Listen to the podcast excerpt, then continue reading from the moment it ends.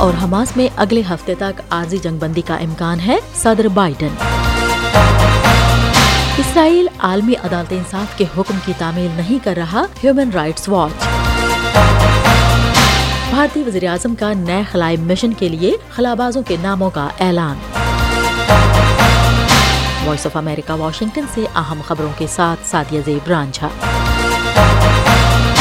صدر Joe Biden نے امید ظاہر کی ہے کہ اسرائیل اور حماس کے درمیان جنگ بندی اگلے ہفتے کے اوائل میں نافذ العمل ہو سکتی ہے۔ صدر بائیڈن نے کہا کہ فریقین کے درمیان معاہدے کے تحت لڑائی میں وقفہ ہوگا اور یرغمالوں کی رہائی بھی ممکن ہو سکے گی۔ انہوں نے مزید کہا کہ ہمارا کام ابھی مکمل نہیں ہوا ہے۔ امید ہے کہ اگلے پیر تک ہم جنگ بندی کر لیں گے۔ صدر بائیڈن کا یہ تبصرہ نیو یارک میں ایک ٹی وی پروگرام کی ریکارڈنگ کے بعد سامنے آیا ہے۔ خبرسا ادارے ایسوسیٹڈ پریس کے مطابق لڑائی میں چھ ہفتوں کے مجوزہ وقفے میں روزانہ سینکڑوں ٹرکوں کو غزہ میں اشد ضروری امداد پہنچانے کی اجازت دینا بھی شامل ہے۔ مذاکرات کاروں کو رمضان کے آغاز کی ایک غیر سرکاری ڈیڈ لائن کا سامنا ہے۔ ہم وائس آف امریکہ واشنگٹن سے آپ سے مخاطب ہیں۔ انسانی حقوق کی تنظیم ہیومن رائٹس واچ کا کہنا ہے کہ اسرائیل اقوام متحدہ کی اعلیٰ عدالت کے حکم کی تعمیل نہیں کر رہا ہے کیونکہ وہ غزہ کی پٹی کے پریشان حال اور مایوس لوگوں کو فوری طور پر درکار امداد فراہم کرنے میں ناکام ہو رہا ہے۔ حقوق انسانی کے گروپ کی جانب سے اس الزام سے ایک ماہ پہلے دی ہیگ میں اقوام متحدہ کی عدالت نے اسرائیل کو ایک بڑے فیصلے میں حکم دیا تھا کہ وہ جنگ کی شدت میں کمی لا کر اسے اعتدال پر رکھے۔ جنوبی افریقہ کی پٹیشن پر اپنے ابتدائی حکم میں عالمی عدالت انصاف نے اسرائیل سے کہا تھا کہ وہ اموات، تباہی اور نسل کشی کی کسی بھی قسم کی کاروائیوں کو روکنے کے لیے ہر ممکن کوشش کرے۔ اس پٹیشن میں اسرائیل پر نسل کشی کا الزام عائد کیا گیا تھا۔ اسرائیل اپنے خلاف الزامات کی سختی سے تردید کرتا ہے اور اس بات کی بھی تردید کرتا ہے کہ وہ امداد کو روک رہا ہے۔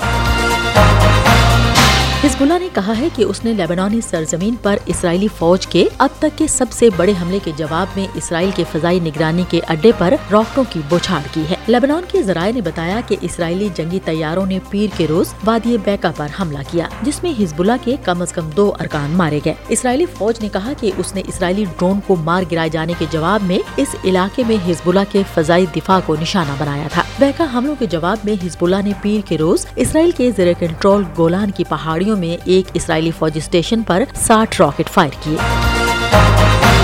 ہم وائس آف امریکہ، واشنگٹن سے آپ سے مخاطب ہیں۔ روس میں حزب اختلاف کے آجہانی رہنما الیکسی نولنی کے ساتھیوں نے کہا ہے کہ ان کی موت سے قبل جرمنی میں قید ایک روسی شخص کے ساتھ ان کے تبادلے کے لیے بات چیت جاری تھی۔ ماریا پیوچیک نے ایک ویڈیو پیغام میں کہا کہ ان کے پاس مصدقہ اطلاعات ہیں کہ بات چیت پندرہ فروری کو آخری مراحل میں تھی۔ ماریا کے مطابق وادیم کراسیکوف کے لیے روس میں قید نولنی اور دو امریکی شہریوں کا تبادلہ ہونا تھا۔ جرمن حکام نے اس خبر پر تبصرہ کرنے سے انکار کر دیا، جبکہ امریکی محکمہ خارجہ کے ترجمان میتھیو ملر نے پریس بریفنگ کے دوران اس خبر خبر کی تائید یا تردید نہیں کی not to comment on the details of our negotiations or the details of our work to try to جنوبی کوریا کے میڈیا نے منگل کو وزیر دفاع کا حوالہ دیتے ہوئے کہا کہ شمالی کوریا نے یوکرین کے خلاف جنگ کی حمایت کے لیے جولائی سے اب تک اسلحے سے بھرے تقریباً چھ ہزار سات سو کنٹینرز روس بھیجے ہیں۔ مقامی میڈیا کے لیے پیر کو بریفنگ میں وزیر شان ونسک نے کہا کہ ان کنٹینرز میں کئی ملین گولے بھیجے گئے ہیں۔ ان کا کہنا تھا کہ خام مال اور بجلی کی کمی کی وجہ سے شمالی کوریا کے جنگی ساز و سامان کے سینکڑوں کارخانے اپنی صلاحیت کا تقریباً تیس فیصد استعمال کر رہے ہیں، جبکہ روس کے لیے توپ خانے کے گولے تیار کرنے والے کارخانے مکمل طور پر کام کر رہے ہیں۔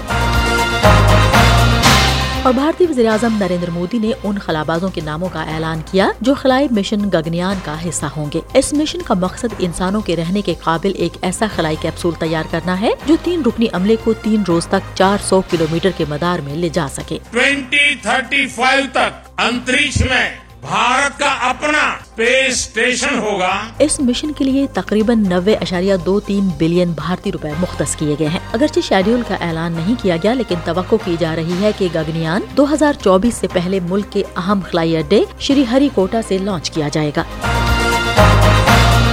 مزید خبروں اور اپڈیٹس کے لیے وزٹ کیجیے ہمارے social media handles V O A Urdu اور ہماری website Urdu V O A dot com Voice of America Washington کی اردو سروس سے خبروں کا یہ بلٹن اب ختم ہوتا ہے۔ میں ہوں سادیہ زبران جھا اور ایڈیٹر تھی بہجت جلانی